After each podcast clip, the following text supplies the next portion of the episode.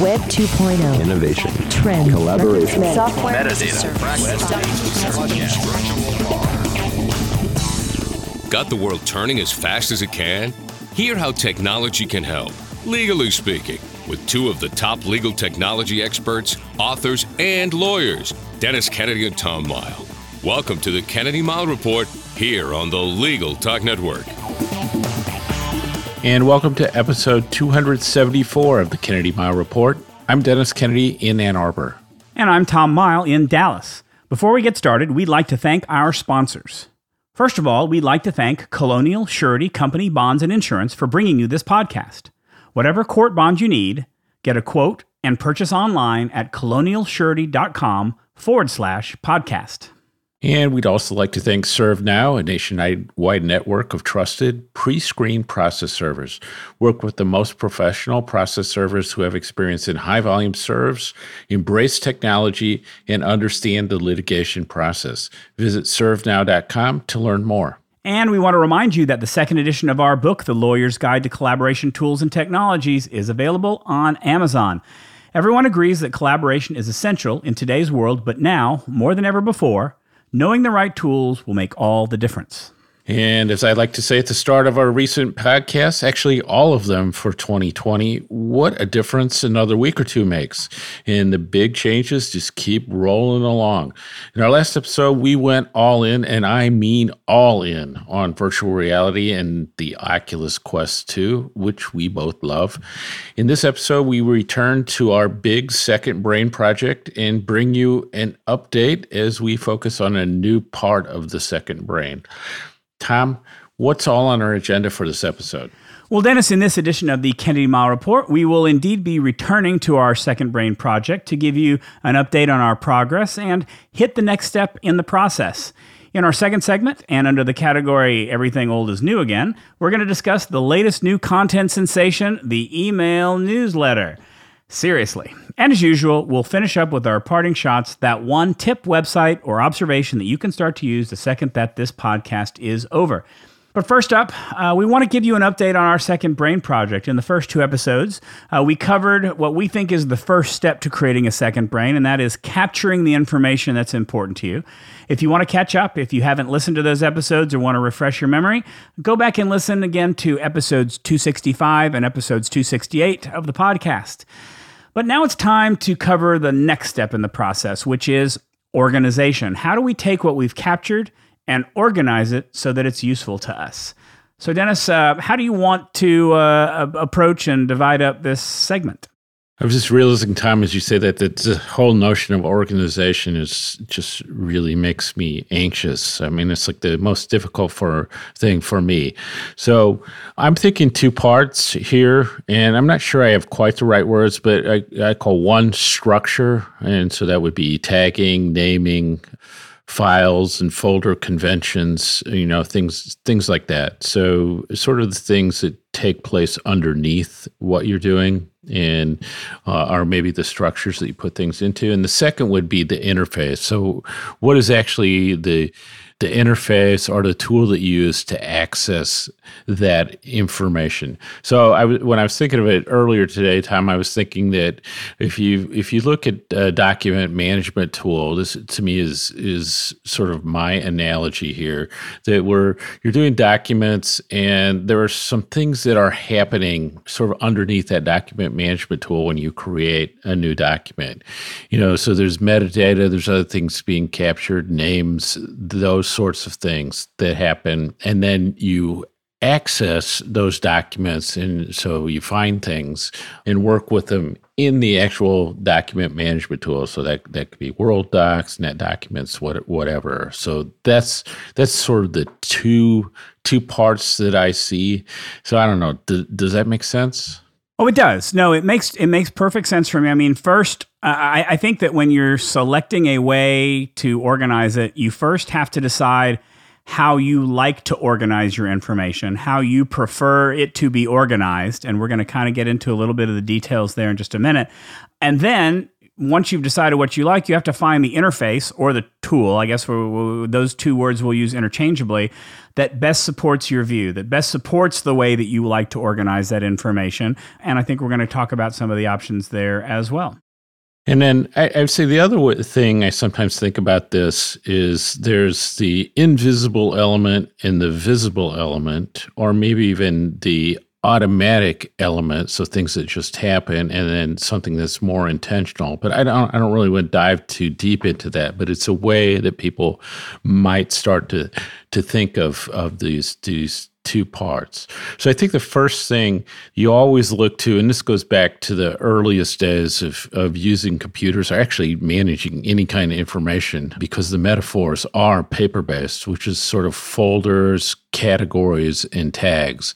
And that's something I've always struggled with because because I have a habit of falling out of those systems and then the evolution of what I'm doing starts to make a lot of those systems less and less relevant. So it becomes harder and harder for me to find things and harder and harder to understand, you know, which folders, which tags and things to use. So we'll touch on this. So sort of in, in my second brain notion, the tagging and a lot of these things sh- should happen automatically, but we'll talk about that later. So I don't know, Tom, I, I always have, so my notion of if I went onto your computer, which you would never allow me to do, but I would I I just sort of picture that there would be all these folders that were neatly organized and and labeled and you could find everything at the you know at the the tips of your fingers with all these cool categories and tags. Is that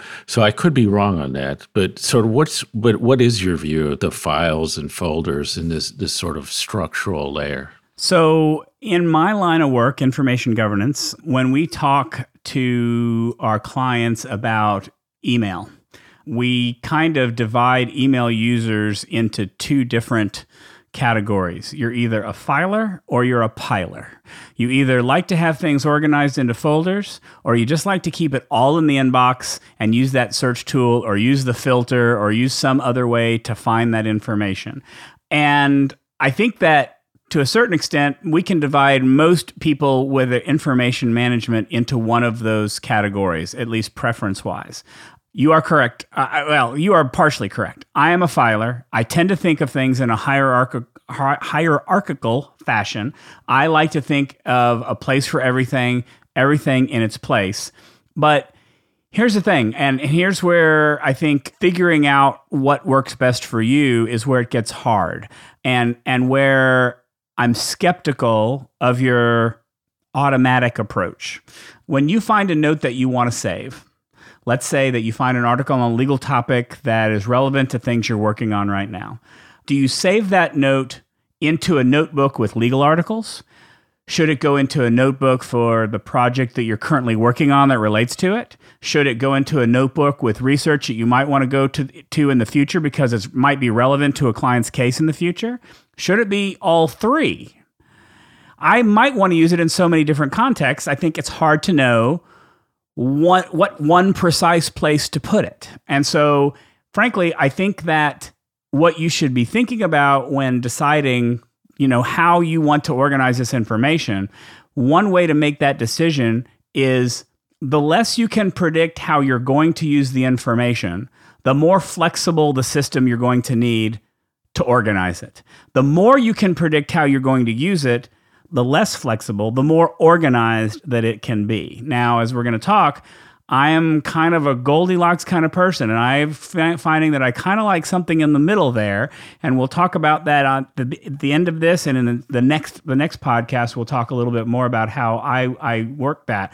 But I think that's really gonna to me that's those are the things you have to think about when you're organizing thing is what use do you plan to make of it in the future and how do you want to get to it? And and you have to be thinking about what future you is going to decide with this. And that's not always an easy uh, an easy thing to guess at this point in time Yeah, I, I, think that so a couple things really resonate for me there, Tom. So one is, oh my God, I I am a total piler as opposed to a filer, um, and then I think there is that that future you notion where that's that's where I start to stumble, and you know, and then how am I going? And the idea of what is that future use going to be? So let me just give you a quick example. So this evening before the podcast, I I watched a great presentation on open source uh, software and actually the the maintenance aspect of open source that was uh, done by the Long Now Foundation. It was fabulous. And if I were going, but if I were going to file that or a reference to that, then I'm kind of thinking, well, does that go under open source is a legal topic? Is it under open source software? Is it what I think will become an important topic for me in a couple of years of maintenance? Or is it is it go into a file folder or under a potential class I might develop, you know, for for law school? Or some other things. And so I that's where I really stumble because when I'm at the point where I want to file it, I feel like there are all those choices in front of me. And and we'll talk about the automatic thing I, I think in a little bit, but what what I found is that I end up with with the system that I've described in the script as thinly veiled chaos. But if you look at what I do, I just decided the best thing for me to do is I, I just have folders that, that go by the year, you know, and that's I everything that happens during the year, I throw it in. I used to have something I just called research threw it in there and I'm like, hey, I'll just do things by year and I'll I'll do search over it uh, because I can't if if I have to make a decision early on, I can't do that. It's it's just become too difficult, and that's why I'm looking for something like that would be automatic. And we talk about some of the approaches. I'll, I'll, give some examples of there are tools that do this automatic tagging that I think will be helpful. So that's my current approach. I, I you know, Tom, I, I am actually, and I think the audience will be interested in some of the things you've learned, uh, you know, with your work in information governance and how that translates to your own approach, because I know you would never advocate that anybody use the system I'm using? Well, I mean, if we're going to go to my to, to my business of information governance, I'm going to tell you that in general, auto classification of information is still not there. It's still not where it needs to be. Um, we've had several clients who've developed their own auto classification tools that we came in and audit. And even after we said that we thought that it was reasonable, their legal department still said, nope, too many opportunities for false negatives or false positives. So we're, we're not going to, we're not going to adopt such a tool. And so I'm very interested in, in this notion of automatic tagging that you have. And I really want to get into this. But, you know, if, if we look at my approach, approach. You know, frankly, I'm not a very good organizer of information, even though I organize my folders are uh, my, my folders on my OneDrive are organized by, by category and topic. I used to be a heavy Evernote user, and I was mostly a heavy Evernote user just to grab anything that was important to me and put it in there. And I would put it. I had a, probably a couple hundred of hundred notebooks. I would tag stuff, but to be real honest, I didn't really ever go back and use it. It was just kind of a. In fact, uh, when I when I moved to what is now my new tool, I, I wound up um, uh, not even keeping any of my Evernote stuff. I just got rid of all the Evernote stuff and and I started over completely from scratch, uh, which was uh, how little I thought of my past uh, efforts at organization. Yeah, so I think that sort of each path leads to its own set of frustrations. And so if I look at how I'd like to go forward, I'm intrigued by we're both experimenting with a tool called raindrop.io, which is a, a, a bookmark manager. And one of the things I like about it is that if I go to bookmark a page, it's sort of automatically suggesting some obvious tags for it and I can just click on the ones that I like. So it's almost like a prompt and I go, yeah, not exactly, but it's close enough and it will, will help me find something and maybe over the long run that will turn out to be useful to me, but it's um, the concept is that what it's giving me automatically is better than the nothing that I would do for myself.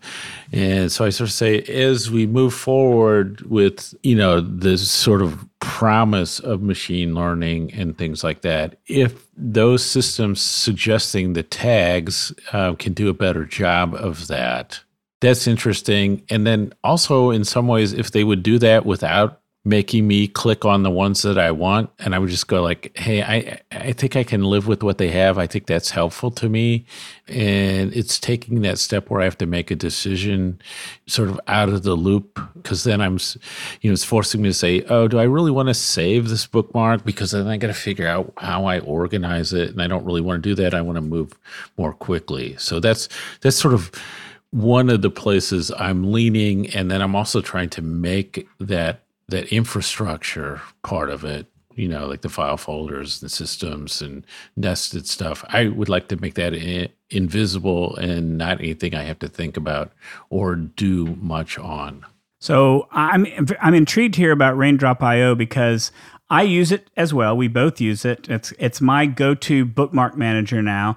And and once again, I'm a total filer there because I put things into folders and I access them that way. But here's my question. So, let's say that you look up 3 articles on machine learning that you want to look at. I'm really intrigued to know does it is it always going to recommend tags that are similar so that you can tag them? Because what i worry about with that auto recommendation of tags that by the end of you know three months from now you'll have 7 million tags because they come up with something different based on whatever they're reading on the page. And i don't i, I, be, I will be i may need to go and t- try it out myself to see is it suggesting common tags for common content? Because that's really what's going to be the magic for you is making sure that whatever it automatically does it's it's accurate and it gives you the right tag every time. Right. And I think it comes down to as we think about algorithms, machine learning, and those things, you just want to go like, hey, at some point, you know, like, hey, LinkedIn, if you're suggesting these are people I might know or I might want to connect to, like I'm willing to trust your opinion. Hey, Amazon, if you say other people who bought this also bought this, that's fine. I'll, I'll, I'll, look at it. That's that's helpful to me. Yeah, but the different but the difference is is that with this information, you're going to need to come. Well, the, the question is, are you going to be able to come back to this information when you need it, the same way that you might need to go back to that person on LinkedIn when you need that and say, I need somebody who is affiliated with X, Y, or Z. What does it is, is this the same value to you? Because it's like I want to see everything on machine learning. Here it is on this page or in this folder versus uh, on LinkedIn. I want to see everybody who knows about machine learning and where are you going to find that? I mean, I'm assuming there's a way to search for that type of information, but to me, it's not immediately obvious.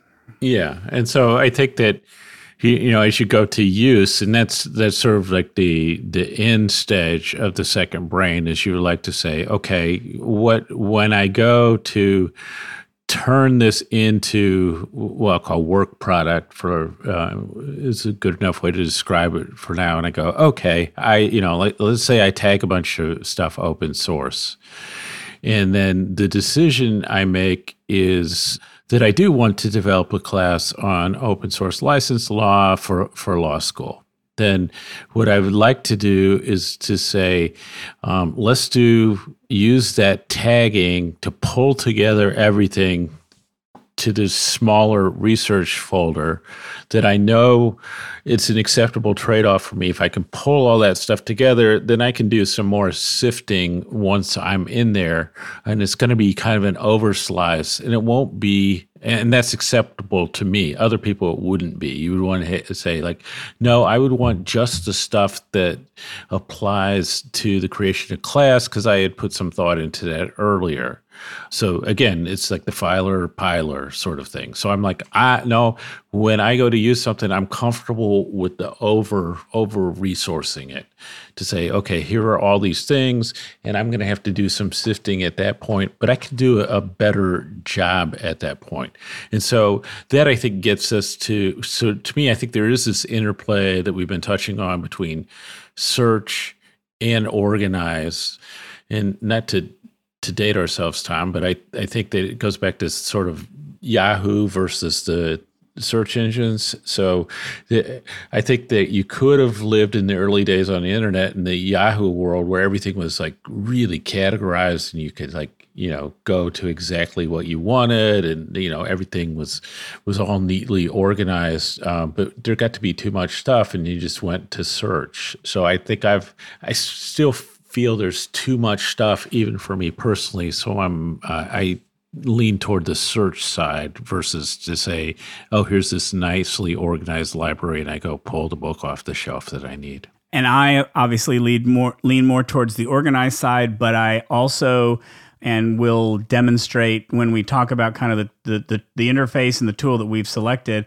I think that it is good to be flexible. So I think the system I'm going to choose is going to have the best of both worlds. It's going to have the possibility for organization, but also the capability of search that can get you if if if if the organization is not exactly what you want it to be. But but so raindrop.io is a great tool, but it's not going to be your second brain. It's not going to serve as what that is. So maybe it's time that we talk about some of the options, some of the tools that you should consider when becoming your second brain. Maybe talk some about some of the pros and cons of those tools, and then maybe do a big reveal at the end of what we've chosen for each of our second brain interfaces. Do you want to get started with some of the tools? Do you want me to get started? How do you want to do this?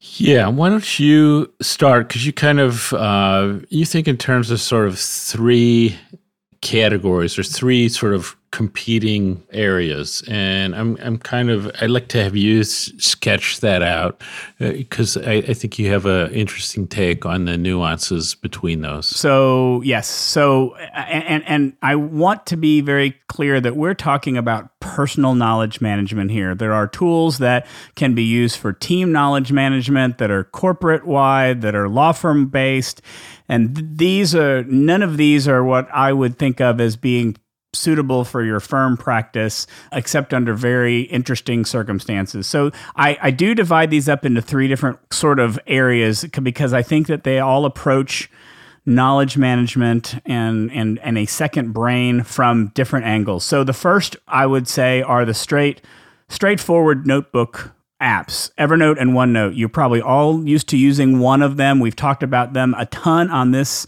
uh, on this show before. I have been both an Evernote and a OneNote user. I enjoy using both of them, but they are a very straightforward organizational process. You create notes and notebooks. You can tag them with topics. It is not flexible at all. If you something belongs in multiple notebooks, you've got to make a copy to make it work. I'd, I'd rather have one version of the note acceptable uh, accessible in multiple places, and that's kind of a pain to organize that. It's just now that I've kind of looked at other things, I sort of feel like Evernote and OneNote are great, but they're very linear. They're very static in their organization, and they are basically for, like I said before, the people who uh, are more predictive in what you're going to need it for. If you know where you're going to need it and how you're going to want to use it, then a tool like Evernote or OneNote is for you. On the very opposite end of the spectrum here, I'm going to place some tools that I don't think we've talked about on this podcast before. One is called Roam Research, and the other is called Obsidian. They are similar tools uh, that work together. They're similar tools to in, in relationship to each other and how that they work. And I would say that they are the very opposite of organizational. Roam Research describes itself as a note-taking application for networked thought. And we want to talk I want to talk real quick about what networked thought means in, in this context. I think the idea is really great. It's designed to help you connect thoughts and group them together as they might be related and be in multiple places at once, which means that within a note, you can create links to other notes and move among and beyond them to see the connections between those notes. So let's go back to the example of the legal article that you found. Let's say you're doing research on a family law topic, you found five or 10 articles you want to keep. If you add those articles to Roam, you can just type in somewhere in that article, you can type in the right and I'll call it a tag. It can be a code. It can be a whatever you want to call it. You can say it's uh, community property. Um, you can type it in at the top of each article, and automatically another page is created with links to all the articles that you just added. So let's say six months from now, you're going back to, to write an article on community property for a bar journal. All you have to do is go to that one page, and you can see everything related to that topic. I think it's pretty amazing how it works, but I also have to admit that it is extremely overwhelming and confusing to me because it's I think it's so lacking in organization. It's basically opinionless on what you do with it. And so it's hard for me to really know what to do with it at all. The people who are using it are very smart people. I am I struggle to learn how to do it. And so in the end, I really want to learn about using Roam, but I am going to go with a tool that I can best wrap my brain around. And that's something with some level of organizational structure, which leads to our last category, where I think doesn't really belong in the Evernote OneNote category. It's not really in the Roam research category. And that's Notion. Notion is hard to describe because I think it can be a bunch of different things. You can use it for task management, project management. You can use it as a repository for documents. I think that could be a drawback that it is so many different things. But I think for my purpose, maybe Dennis, for your purposes, I'm going to describe it as a place where you can save notes, take notes, and create databases that will link your notes to other areas and other databases. So you can create that level of network thought. And this is why I don't understand why you like Notion, Dennis, is it's more organizational. It's less, it's less, it's it's got more structure in it than something like Roam. To me, it's a good balance of organization with flexibility. I, we'll talk more about this as we as we get to the next podcast. But I also can link to that information to other workspaces. I can organize it into workspaces. If it's connected and relevant, it's all there to me. I think we're you're, you're seeing where I'm headed with what my choice is, and that's my basic overview of those three tools. I'll shut up now. Dennis, thoughts on those? Any further things to add? Yeah, I mean, I I think that for our listeners, these are the three categories to think about. And we're going to come to different places typically on these things, and and sometimes for different reasons. So, I've used Evernote and OneNote for a long time. I would just say something is is a little bit missing there for me because I've never it's never caught on for me. I use it. Um, I collect things in there. I typically don't pull stuff out of it in a way that's that's really useful to me. But they're great tools, and for certain uses, and I would say OneNote, especially if you're doing legal research and those types of things, I could see it could be exactly the right tool. The Roam research and Obsidian thing, and I thank Tom for not pointing out that I have an objection to Roam Research because their automated email note when I applied for the beta was just seemed really snotty to me. So I vowed never to use it. Something to think about when you do customer experience. I, I think that makes sense if if I were doing a lot of academic research, you know, where I would call like footnoted articles and things. That's where I see and and then I'm taking a lot of notes. So for me, I joked around with Tom once where we were talking about this, and I pulled out notes from a call that I had made earlier that morning, and I said, "Here are my notes," and I actually read four words to him. So like note taking, for me to use the Roam Obsidian, you know, family of tools, I would have to have more discipline and a a different approach to taking notes. So that would be the distinguisher. And then I come to Notion and what attracts me, and part of it is because of the potential, because there's a lot of development going on and there are templates and you can kind of plug things in to do certain things. So I like that. So there's a lot of action around it and activity. It's also uh, very visual to me. Then I'm going to talk about something in the way that you can connect things. And Tom described this. And I know some people who who like Notion, who but they don't like my description. I just it really seems like a wiki to me, you know, and has the advantages of a wiki with a more graphic approach and a more modular approach. So I can see how I can connect things, move things around, rename things, pull things together. And so of the three choices, I like that. Uh, but I part of it is the visual. It's also I, I think all of these you can just think of them as cloud based, so you can use them on whatever device you're on, which is another important factor.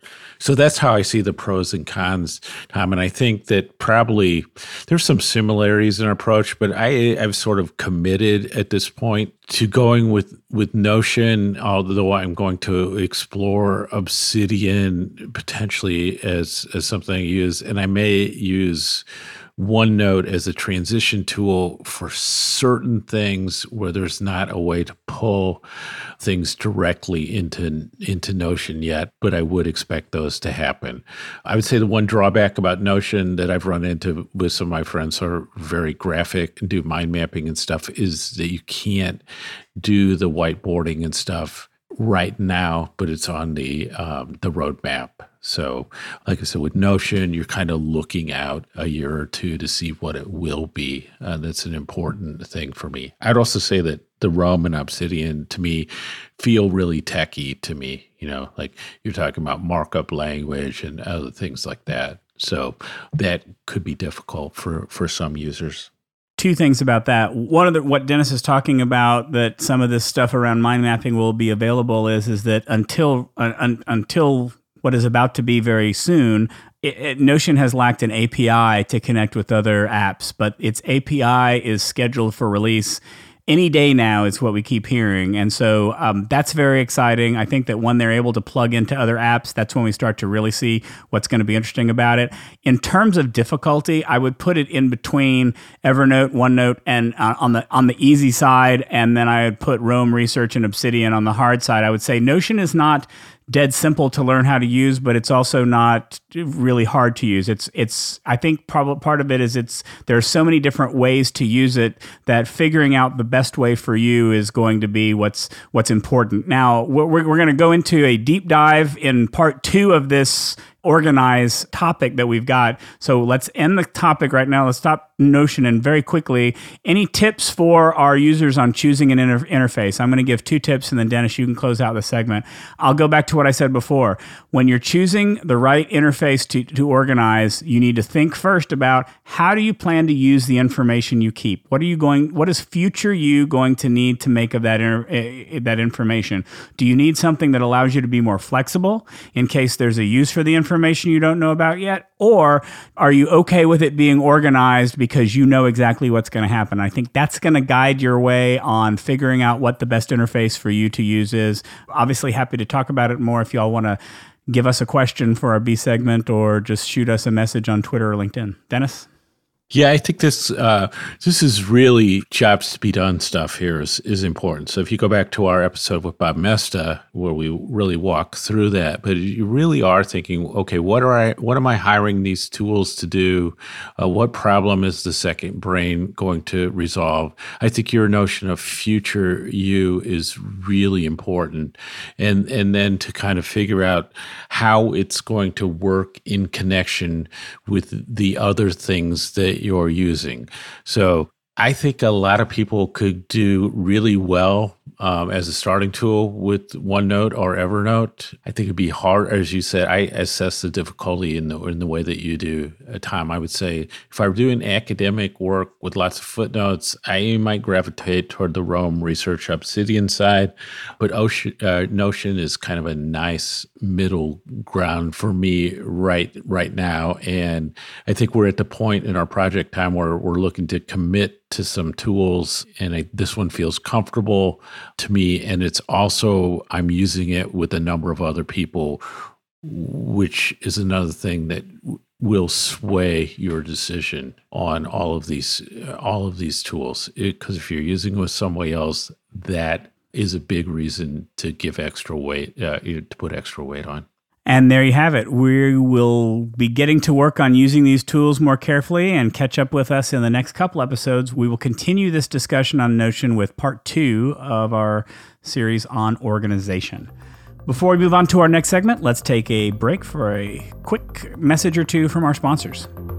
Wish you could get a quote and purchase an appeal, trustee, estate, or any other court or fiduciary bond quickly online?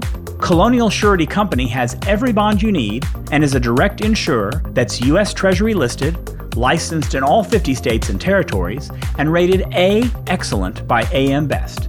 So you can be confident it's a trusted resource. Get started at colonialsurety.com forward slash podcast. Looking for a process server you can trust? ServeNow.com is a nationwide network of local, pre screened process servers. ServeNow works with the most professional process servers in the industry, connecting your firm with process servers who embrace technology, have experience with high volume serves, and understand the litigation process and rules of properly effectuating service. Find a pre screened process server today. Visit www.servenow.com. And now let's get back to the Kennedy Mighell Report. I'm Tom Mighell. And I'm Dennis Kennedy. One of the hottest trends these days is, um, believe it or not, for pay email newsletters.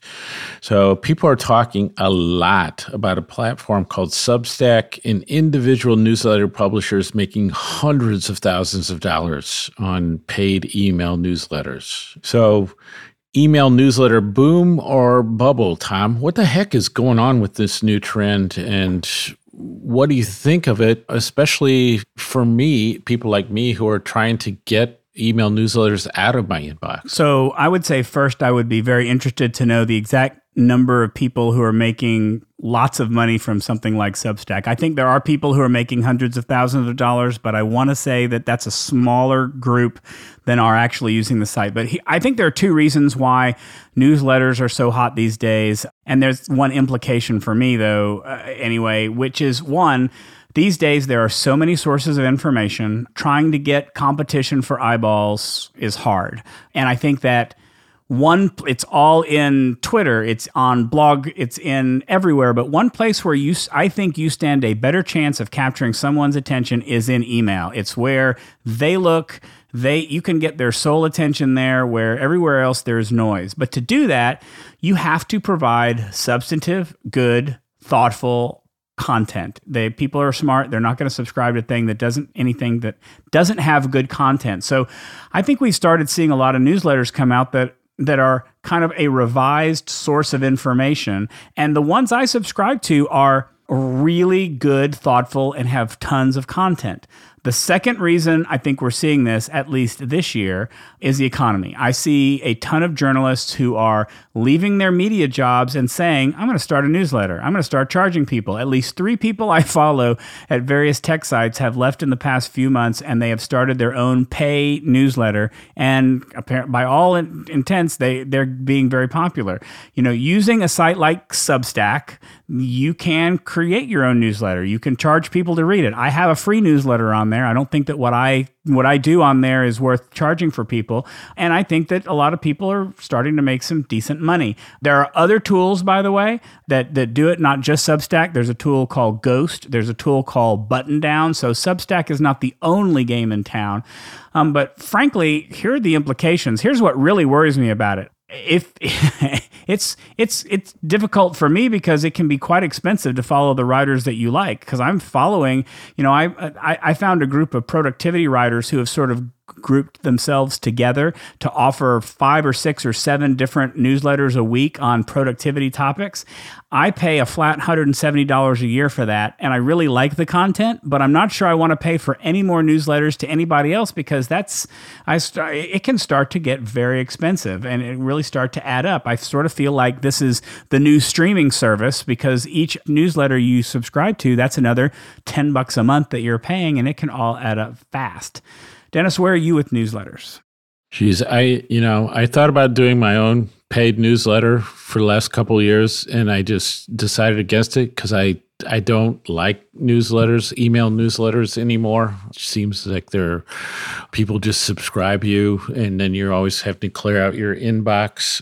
Uh, you know, so the medium doesn't make sense to me anymore. So, so that's part of it. There is all this content, and I think the email newsletters do offer this. Uh, you know, in, in this whole big ocean of content, they do offer curation and aggregation that has its value. I'm not sure, you know, like the ten dollar a month sort of thing makes sense as opposed to these sort of invisible or automatic micropayments, which might be a better model, but we don't have that as an option.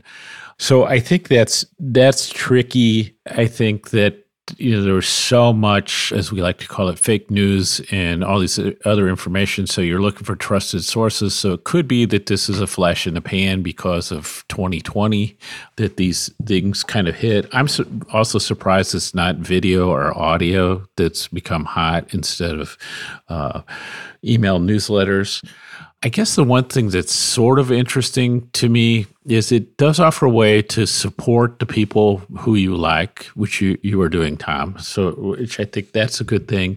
Then also, I think as you go to news sites, newspaper sites, and you hear, you know, all the, the media sites complaining that you know, people aren't paying attention to them, and you go to their site and you get assaulted by their ads and all the other things that they do.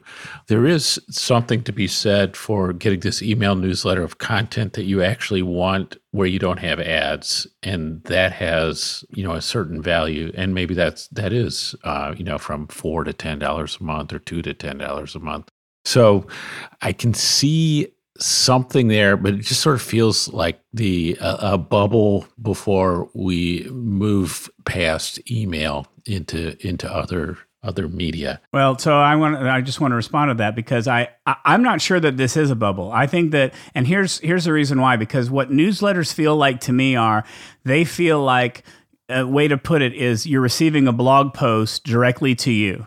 I really think that RSS has failed to really catch on among most people. I mean, most people aren't reading a newsreader to catch up on the news and read blog posts. So, if you want to see what's happening on your favorite blog, receiving it by email may be the way to get it done. And so, for that uh, that segment of the audience, getting it by email. And in my parting shot, I'm going to mention you don't have to get them all by email. You can get them in different ways because email is a pain to have them in. But I really think that I, I don't think that this is just of, of I, I, I, what I'm worried more about is that somebody decides to purchase a, a tool like Substack and then charge for everything. You know, that's that that Spotify or Audible or somebody decides to purchase um, something like that and then charge for all of the newsletters that are in there and a subscription price for for maybe making it like the Netflix of of newsletters.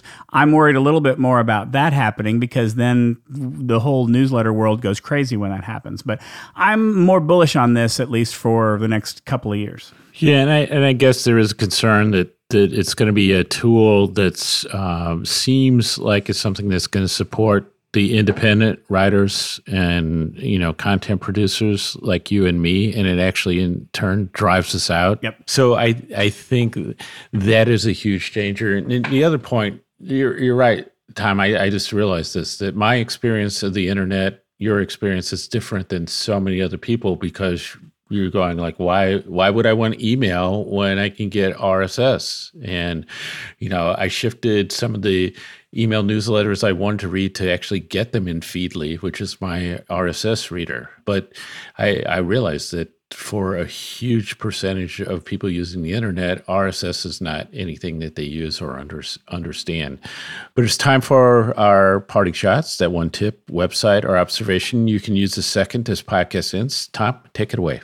Okay, I'm going to continue this topic very quickly in uh, talking about newsletters by talking about some ways to consume them, not necessarily in email. Dennis already mentioned one of them. The Feedly app allows you to subscribe to newsletters and you can view them that way. I'm have not been satisfied with that because I've, I've not been able to make it work in a way that, that separates it from going through blog feeds and RSS feeds. It feels the same, and I need it to be different the way I consume newsletters.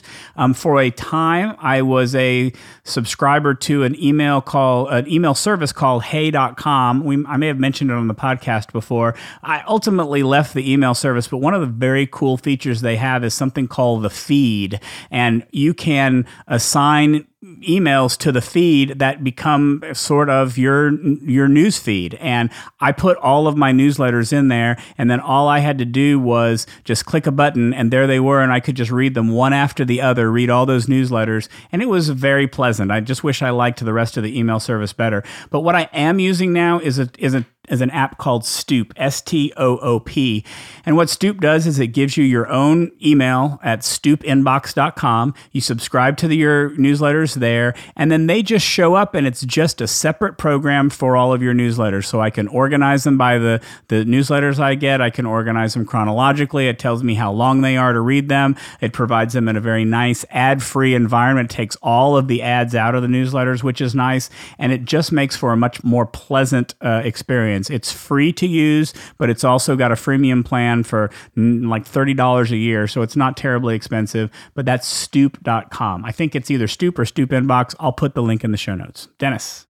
So I want to mention my new project, uh, which is a, a, course on innovation skills leading to productization in law, and it's at www.exponential.legal. Check it out, see if it makes sense for you and I also, uh, Tommy, we are talking, and I'm not, I'm not saying this is any of our friends who do this, but we're talking about something that we see in Zoom meetings, and you know, people do some some bad things in Zoom re- meetings that you read about, but the one that's kind of funniest is that you have people on Zoom and they're just showing like the very top of their head in the camera, so it's like they don't even check what what they look like, and it's it's comical. So I found this uh, this great little article by Sydney Butler on OnlineTechTips.com it's called seven Zoom tests to perform before your next meeting, and there is just like a it's a handy checklist of the things you you should do before a Zoom meeting. You know, just to make sure that you're set up the right way, that you're not on mute, those sorts of things, and it just makes you a better participant in any Zoom meeting that you're on. So, really helpful set of tips. And so that wraps it up for this edition of the Kennedy Mighell's Report. Thanks for joining us on the podcast. You can find show notes for this episode on the Legal Talk Network's page for the show. If you like what you hear, please subscribe to our podcast in iTunes or on the Legal Talk Network site, where you can find archives of all of our previous shows along with transcripts. If you'd like to get in touch with us, you can reach out to us on LinkedIn or remember, we've got a voicemail. Leave us a voicemail so we can use your question for our B segment. That number is 720 441 6820. So until the next podcast, I'm Tom Mighell. And I'm Dennis Kennedy, and you've been listening to the Kennedy Mighell Report, a podcast on legal technology with an internet focus. If you like what you heard today, please rate us in Apple Podcasts, and we'll see you next time for another episode of the Kennedy Mighell Report on the Legal Talk Network. Thanks for listening to the Kennedy Mighell Report. Check out Dennis and Tom's book, The Lawyer's Guide to Collaboration Tools and Technologies smart ways to work together from ABA Books or Amazon. And join us every other week for another edition of the Kennedy Mighell Report only on the Legal Talk Network.